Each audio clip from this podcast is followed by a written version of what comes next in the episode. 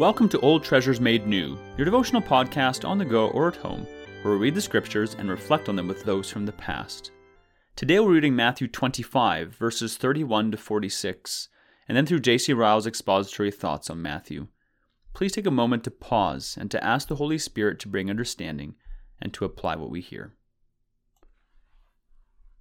Matthew chapter 25, verses 31 to 46. When the Son of Man comes in his glory, and all the angels with him, then he will sit on his glorious throne. Before him will be gathered all the nations, and he will separate people one from another as a shepherd separates the sheep from the goats. And he will place the sheep on his right, but the goats on the left.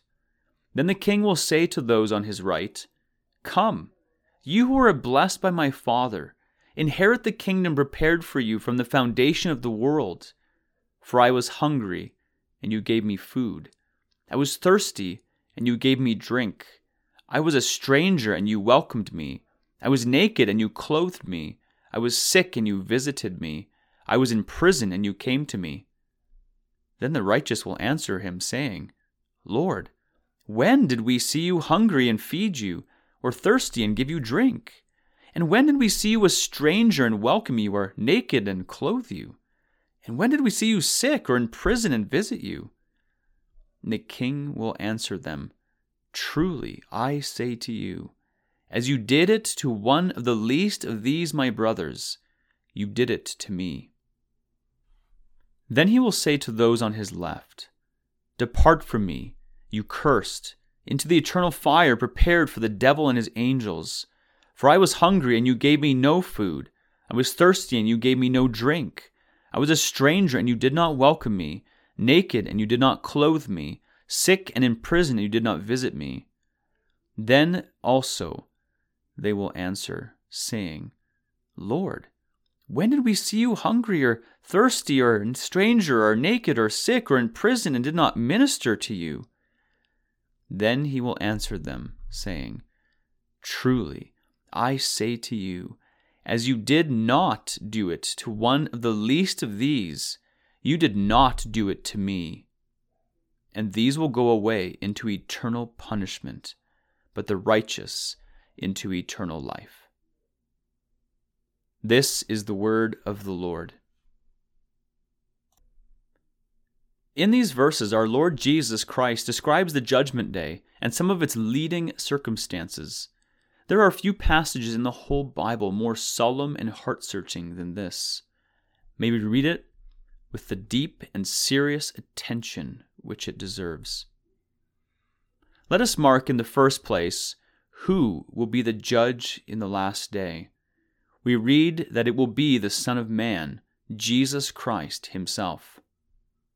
That same Jesus who was born in the manger of Bethlehem and took upon him the form of a servant, who was despised and rejected by men, and often had nowhere to lay his head, who was condemned by the princes of this world, beaten, scourged, and nailed to a cross, that same Jesus shall himself judge the world when he comes in his glory.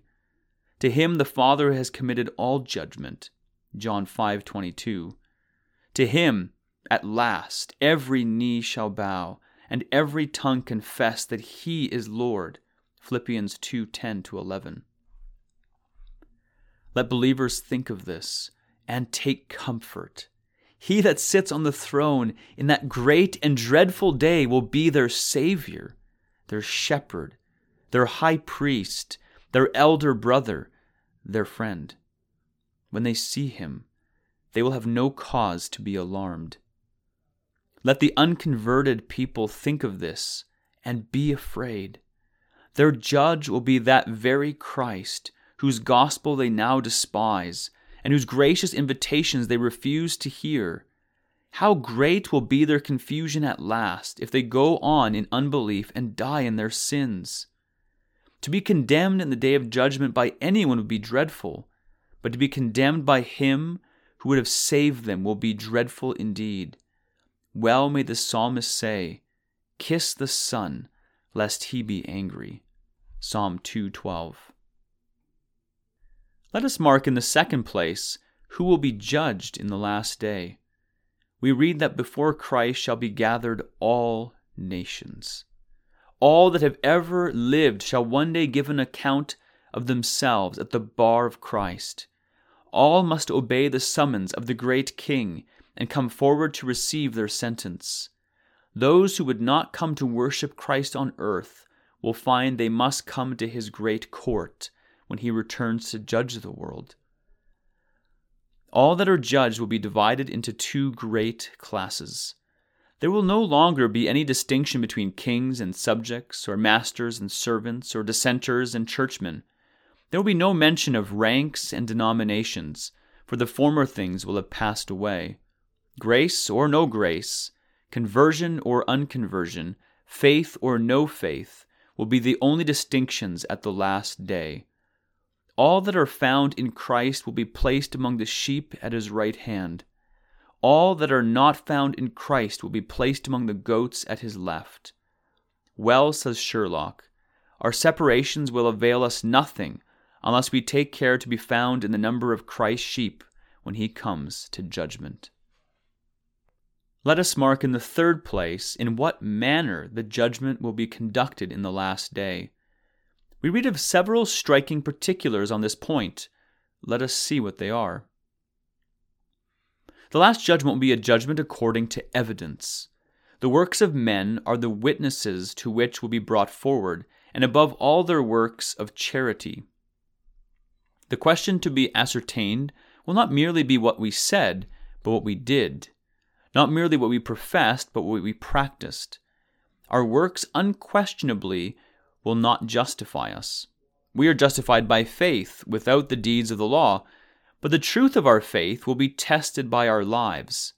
Faith which does not have works is dead, being alone. James 2:20.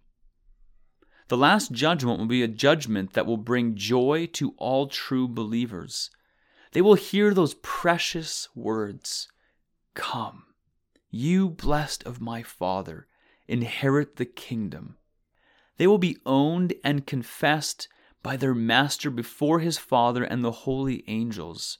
They shall find that the wages he gives to his faithful servants are nothing less than a kingdom. The least and lowest and poorest of the family of God shall have a crown of glory and be a king. The last judgment will be a judgment that will bring confusion on all unconverted people. They will hear those dreadful words Depart, you cursed, into the everlasting fire. They will be disowned by the great head of the church before the assembled world. They will find that as they would sow to the flesh, so of the flesh they must reap corruption. They would not hear Christ when he said, Come unto me, and I will give you rest. And now they must hear him say, Depart into everlasting fire. They would not carry his cross, so they can have no place in his kingdom. The last judgment will be a judgment that will strikingly bring out the characters both of the lost and saved. They on the right hand, who are Christ's sheep, will still be clothed with humility. They will marvel to hear any work of theirs brought forth and commended. They, on the left hand, who are not Christ's, will still be blind and self righteous. They will not be sensible to any neglect of Christ. Lord, they say, when did we see you and not come to you? Let this sink down into our hearts. Our characters on earth will prove an everlasting possession in the world to come. With the same heart that men die, with that heart they will rise again. Let us mark in the last place what will be the final results of the judgment day. We are told this in words that ought never to be forgotten. The wicked will go away into eternal punishment, but the righteous into eternal life. The state of things after the judgment is changeless and without end. The misery of the lost and the blessedness of the saved are both alike forever. Let no man deceive us on this point. It is clearly revealed in Scripture. The eternity of God and heaven and hell all stand on the same foundation. As surely as God is eternal, so surely is heaven an endless day without night, and hell an endless night without day. Who shall describe the blessedness of eternal life? It passes the power of man to conceive. It can only be measured by contrast and comparison. An eternal rest after warfare and conflict, the eternal company of saints after buffering with an evil world, an eternally glorious and painless body after struggling with weakness and infirmity, an eternal sight of Jesus face to face, after only hearing and believing. All this is blessedness indeed, and yet the half of it remains untold. Who shall describe the misery of eternal punishment? It is something utterly indescribable and inconceivable. The eternal pain of body, the eternal sting of an accusing conscience, the eternal society of none but the wicked, the devil and his angels, the eternal remembrance of opportunities neglected and Christ despised, the eternal prospect of a weary, hopeless future. All this is misery indeed. It is enough to make our ears tingle and our blood run cold. And yet, this picture is nothing compared to the reality. Let us close these verses with serious self inquiry. Let us ask ourselves on which side of Christ we are likely to be at the last day. Shall we be on the right hand or shall we be on the left? Happy is he who never rests until he can give a satisfactory answer to this question. That is the end of Ryle's expository thoughts for these verses.